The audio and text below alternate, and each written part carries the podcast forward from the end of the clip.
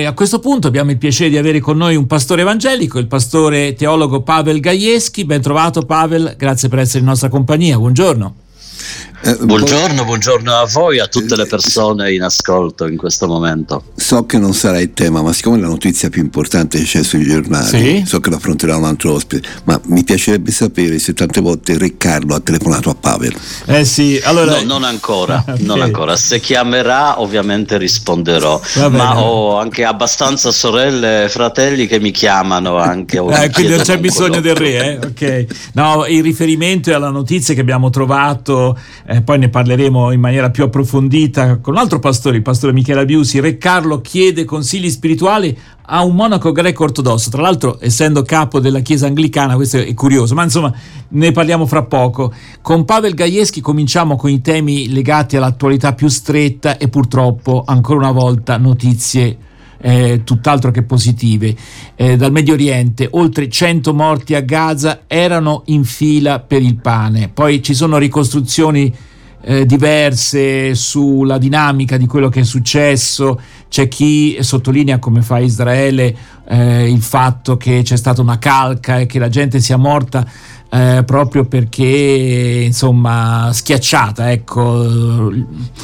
Altri invece su- segnalano che ci sono eh, ferite da armi da fuoco, eh, ma al- poi a- alla fine, al di là di-, di-, di chi sia il primo diretto responsabile, cioè davvero la responsabilità di quello che è la situazione da- laggiù. Devo dire che a questo punto, dinanzi a questi, a questi effetti drammatici, non ci interessa nemmeno più sapere, va fermato questa volta, come tante volte Paweł lo ha ripetuto e tanti altri volte, va fermato immediatamente, perché ci interessa sapere a questo punto? Queste sono stragi, sono carneficine ormai, sì. Di gente che è disperata, anche se fossero andati a derubare quei camion, ma è, è chiaro che se, sei senza mangiare in quelle situazioni. Ieri ci è andato via la corrente per cinque minuti, eravamo come ciechi che brancolavamo nella casa. Quindi e ci siamo chiesti mm. veramente cosa stanno vivendo queste persone. Allora Paweł Gajewski, un tuo commento. Il mio commento forse sembrerà una ripetizione, ma io direi, ripeterei anche una cosa che si è ripetuta qui a Napoli in un concerto proprio per Gaza: cessate fuoco, cessate il fuoco, cessate ogni forma di violenza. E ripeto, questo è, questa è una frase, questo è un grido che io personalmente, ma anche con penso migliaia, se non ormai milioni, milioni Eh, di persone nel mondo rivolgo a tutte le parti, a tutte e due le parti coinvolte in questo conflitto. La violenza deve fermarsi. E poi certo questa situazione è molto, molto opaca, tante cose ancora da chiarire, però una cosa certa è che sono morte le persone e per me non, non esiste una ragione, una legge che possa giustificare l'uccisione di una persona. Per qualunque motivo, in qualunque situazione, ripeto, l'uso della violenza va veramente non solo limitato, ma io direi eliminato. Mm. Pensiamo anche purtroppo a tante situazioni in cui violenza si manifesta anche tra di noi, negli stadi, in alcune manifestazioni che abbiamo purtroppo avuto esempi molto molto tristi nei giorni scorsi. Io muterei in qualche modo quella frase sul cessate il fuoco, cessate la violenza, perché con la violenza si genera un'altra violenza e proprio questa è una delle leggi, purtroppo leggi nostre umane sperimentali, non stabilita da nessuno, però eh, la vita quotidiana, quello che sperimentiamo, ripeto, ci insegna continuamente che lanciando un sasso, sparando contro qualcuno, si innesca una spirale di violenza che poi alla fine ci travolge e, e ci distrugge se non la fermiamo in tempo. Questo è anche il mio appello che mi permetto di lanciare, certo, da questi microfoni. Allora, normalmente queste situazioni creano anche occasioni di riflessione e di ripensamento. Purtroppo la situazione qui è, è, è il contrario, cioè nel senso che proprio questa vicenda ha bloccato i tentativi che per qualcuno erano abbastanza avanti, la trattativa insomma per il cessate il fuoco, eh, lo scambio di, di, di prigionieri, di, di ostaggi, Ecco, tutto questo si è bloccato proprio alla luce di questa vicenda. Claudio? Non c'è un cambiamento. La Biden scavalca Netanyahu e chiama eh, praticamente i diplomatici egiziani e di altri. Catarini. E, due, sì, e, e questo è, è un segnale. Quindi, volendo, uno può trovare qui qualche motivo di. Insomma, ehm, ecco, ehm, Pavel, il problema è quando muore anche la speranza, e allora veramente uno dice ma. Allora io vorrei dare qui una mia testimonianza. La speranza non può morire, la speranza può in qualche modo scomparire dall'orizzonte della nostra esperienza, della nostra vita. Questo, questo succede, che la speranza scompaia, come, come la sera non vediamo più il sole, vediamo solo il cielo scuro e magari la luna e le stelle. Ma la speranza non può morire, come il sole ritorna il giorno dopo, magari anche o qualche volta coperto dalle nuvole, che, così che non si vede, ma la speranza non può morire. Questa certezza, per così dire, io la traggo eh, principalmente dall'Apostolo Paolo, perché il suo pensiero, quel pensiero veramente genuino del primissimo cristianesimo, eh, e quando leggo i passi della prima lettera ai Corinzi che parla del, proprio della risurrezione, quindi il fatto è che la vita è la parola che Dio pronuncia su di noi, anzi la vita eterna, la risurrezione, e queste sono per me parole chiavi per affermare che, ripeto, la speranza, e questo succede, sta succedendo in Ucraina, sta succedendo adesso in questa terra che qualcuno continua a chiamare terra santa, che la speranza è scomparsa dal nostro orizzonte, però non morirà, risorgerà e si manifesterà. Mm. A proposito di Ucraina che hai citato, eh, l'altra notizia che è sui giornali di oggi, su quasi tutti i giornali, è il discorso alla nazione di Vladimir Putin. Sono discorsi questi molto lunghi, normalmente, a cui partecipa anche con attenzione l'opinione pubblica russa e Eh, certamente gli analisti occidentali che cercano di capire se ci sono dei messaggi, insomma, e purtroppo il messaggio è abbastanza importante. Putin minaccia l'Occidente, armi nucleari per colpirvi. Questo è il titolo che troviamo su Repubblica. Ecco, quanto vanno prese sul serio queste minacce, Pavel? Perché eh, se da una parte eh, c'è il rischio di farsi cadere le braccia, dall'altra c'è anche quello opposto, cioè di insomma, non valutare con sufficiente serietà, ecco, quelli che possono essere conseguenze. Eh, so, qual è anche qui la Io sono questione. Dell'avviso, Roberto, che le armi non sono mai state, non saranno mai, le armi nucleari, le armi convenzionali non sono state mai e non saranno mai una garanzia della pace e della stabilità, semmai al contrario. Però anche io faccio parte di un popolo slavo come noi polacchi, quindi c'è una certa, credo, affinità anche affettiva, forse non solo affettiva, eh, con gli altri popoli slavi, e tra questi naturalmente il più grande, il popolo russo. E io da polacco prendo queste minacce con un grano di sale, eh, perché è abbastanza normale, abbastanza, per così dire, eh, consueto in Russia, ma questo già dai tempi immemorabili. Bisognerebbe anche forse eh, co- ricominciare a leggere i grandi scrittori russi dell'Ottocento come Dostoevsky, Tolstoy. Eh, il potere, e Putin è l'incarnazione del potere, eh, ormai tutti lo chiamano lo zar. Ecco, lo zar aveva sempre questo atteggiamento eh, di minacciare, di mostrare i muscoli, come, come si dice. Putin per alleggerire un po' questo discorso, lo ha fatto letteralmente attraverso filmati, foto, mostrando i suoi muscoli, che ovviamente invidio molto questi muscoli, io non sono a quel livello, ma appunto minacciare, mostrare i muscoli, eh, come, come fa un orso, ad esempio, eh, questo paragone è pertinente perché la Russia viene identificata con questo bellissimo animale che è l'orso bruno. Quindi io credo che Putin, attraverso questo discorso, che io ovviamente non ho ascoltato né letto integralmente, ma ho avuto qualche breve riassunto, eh, secondo me Putin sostanzialmente vuole affermare eh, due cose: una rivolta al suo popolo, con me starete bene, con me avrete assicurato un certo benessere, e in fondo, diciamo, sono slogan da campagna elettorale, da campagne elettorali penso un po' ovunque, però il messaggio verso l'Occidente, verso la NATO e, e verso gli Stati Uniti secondo me è un po' diverso.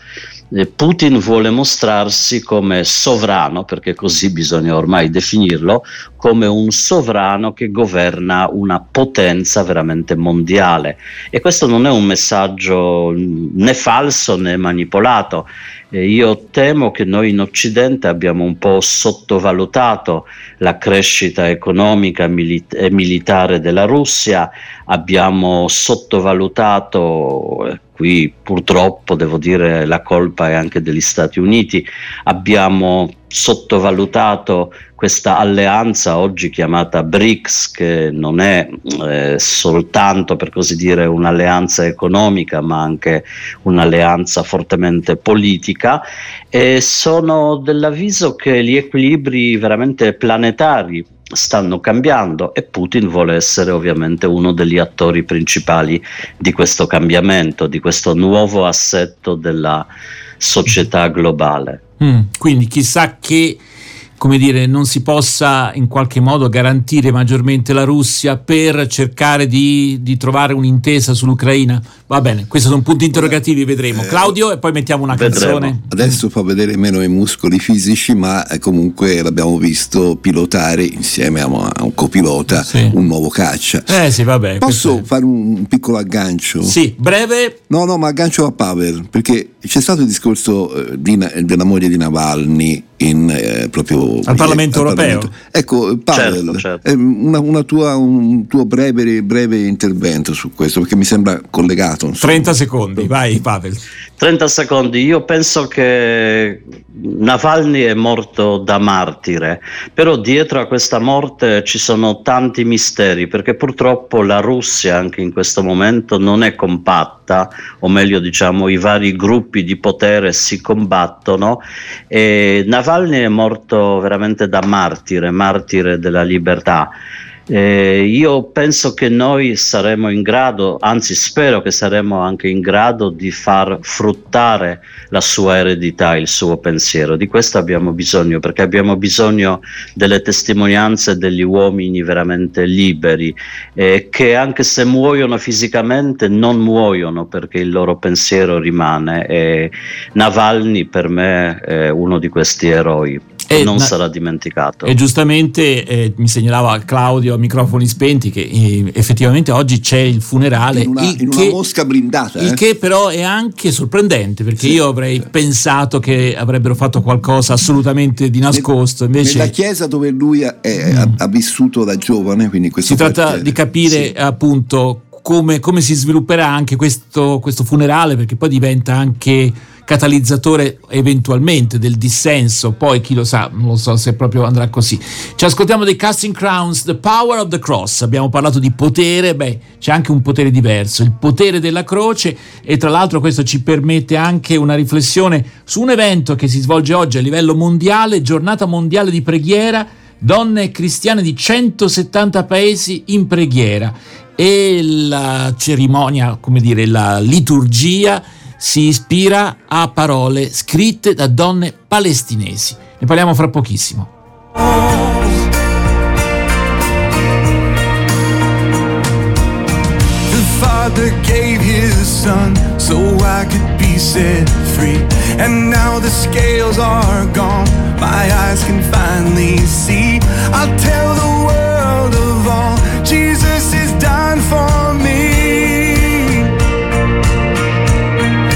I am forgiven, no longer lost. Now I am living in the power of the cross. Goodbye to sorrow,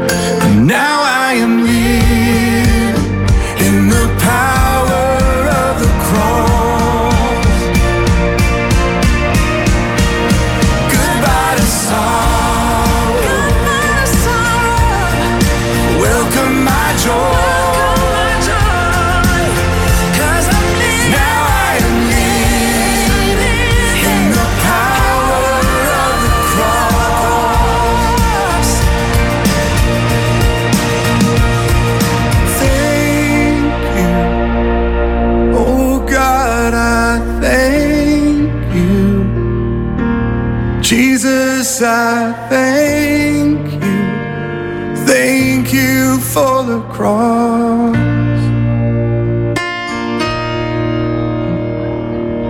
Praise you, oh God, I praise you. Jesus, I praise you, praise you for the cross. Casting Crowns, The Power of the Cross, il potere della croce.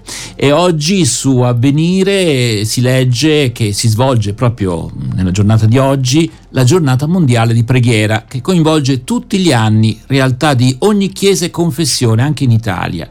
Vi prego, sopportatevi l'un l'altro con amore. Questo è il testo da, tratto dalla lettera di Paolo agli Efesini, al capitolo quattro.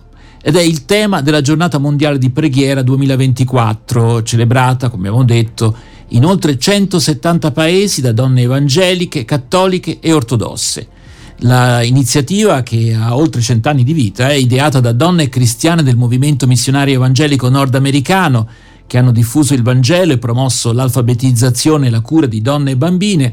Ha come motto informarsi per pregare, pregare per agire. E ogni, ogni anno la liturgia è preparata dalle donne di un paese diverso, che predispongono la liturgia e il materiale informativo sul paese stesso per presentarne la storia, la geografia, la cultura, e propongono la destinazione della colletta che sostiene progetti delle donne per le donne. E autrici della preghiera di quest'anno sono le donne cristiane della Palestina, che nel duemiladiciassette ne hanno ricevuto mandato dal Comitato Mondiale e hanno ultimato la liturgia nel duemilaventidue, prima dunque dell'escalation bellica seguita all'attacco di Hamas a Israele del sette ottobre duemilaventitré. E naturalmente, appunto, nel contesto attuale ci sono state discussioni e timori di strumentalizzazione politica, però insomma eh, questa giornata mondiale di preghiera casca in un momento, insomma, eh, molto molto molto complicato. Paweł Gajewski, eh, sopportatevi l'un l'altro con amore. E oggi c'è stata la strage a Gaza, proprio per, uh, per il pane. Vediamo un po'. Ecco, se permetti Roberto, eh, noi conosciamo proprio questo versetto dalla lettera agli Efesini con questo verbo sopportatevi, però eh, se si va a studiare un po' meglio questo testo, eh, il verbo greco dice una cosa leggermente diversa, bisognerebbe in italiano forse cambiare una vocale, su portatevi o sostenetevi, sì, sì. E nel senso siete l'uno per l'altro veramente un punto di appoggio, un punto di sostegno, perché dire sopportare, sì, si sopporta stringendo i denti una situazione che ovviamente non è di nostro gradimento, addirittura ci fa male, quindi mm. la sopportiamo, ma qui c'è di più, qui c'è il senso di solidarietà, c'è il sostegno reciproco, quindi non la mera eh, sopportazione di una situazione, ripeto, insopportabile. E se parliamo della situazione di riferimento, la situazione che si è creata tra Israele e pal- autonomia palestinese dal sette ottobre in avanti, però io vedo in questa scelta delle donne palestinesi come promotrici, come coloro che hanno scritto questi testi, li hanno meditati molto molto profondamente, veramente come un segno della speranza, perché nel duemiladiciassette, certo noi sappiamo come andavano le cose da quelle parti, che l'attenzione c'è sempre stata, ma nessuno poteva nemmeno immaginarsi, credo, una certo. situazione così grave come la stiamo vivendo adesso. Io vedo veramente qui un segno della speranza, un soffio dello spirito, perché improvvisamente e, e totalmente in maniera sorprendente queste preghiere oggi hanno un suono e hanno un peso molto molto diverso rispetto a quando andavano meditate, scritte nel corso eh, di questi parecchi anni. Tutto sommato il testo appunto era già pronto molto molto prima eh, della guerra, e io credo nella forza della preghiera. Eh, io credo che una delle cose che per noi sembra ovvia, ma è importante dirlo ad alta voce, noi dobbiamo pregare, dobbiamo pregare senza stancarci, anche se, come scrive Dietrich Bonhoeffer, Dio sa già di che cosa abbiamo bisogno, lo sa già, però al tempo stesso la preghiera è un sostegno, appunto, per questo ho precisato un po' il significato del verbo, è un sostegno, un supporto per noi esseri umani, per non cadere in disperazione, per non disperarci, anziché sperare di fronte a tutti gli orrori che viviamo, che percepiamo. E io credo nella forza dolce, eh, nella forza, come si dice anche in inglese, soft power delle donne, perché diverse volte sono stati menzionati i bambini, tanto israeliani come in particolare i bambini palestinesi, come prime vittime, le vittime veramente Eh, quelle più vul- vulnerabili eh, di questa orribile guerra. Io, dietro ad ogni bambino c'è una madre, e io voglio anche pensare alle donne israeliane e palestinesi in questo momento, e penso anche a tante donne africane, asiatiche, che fanno sforzi veramente sovraumani il più delle volte, non per assicurare chissà che cosa ai propri bambini, ma semplicemente il nutrimento quotidiano e magari anche un minimo di istruzione.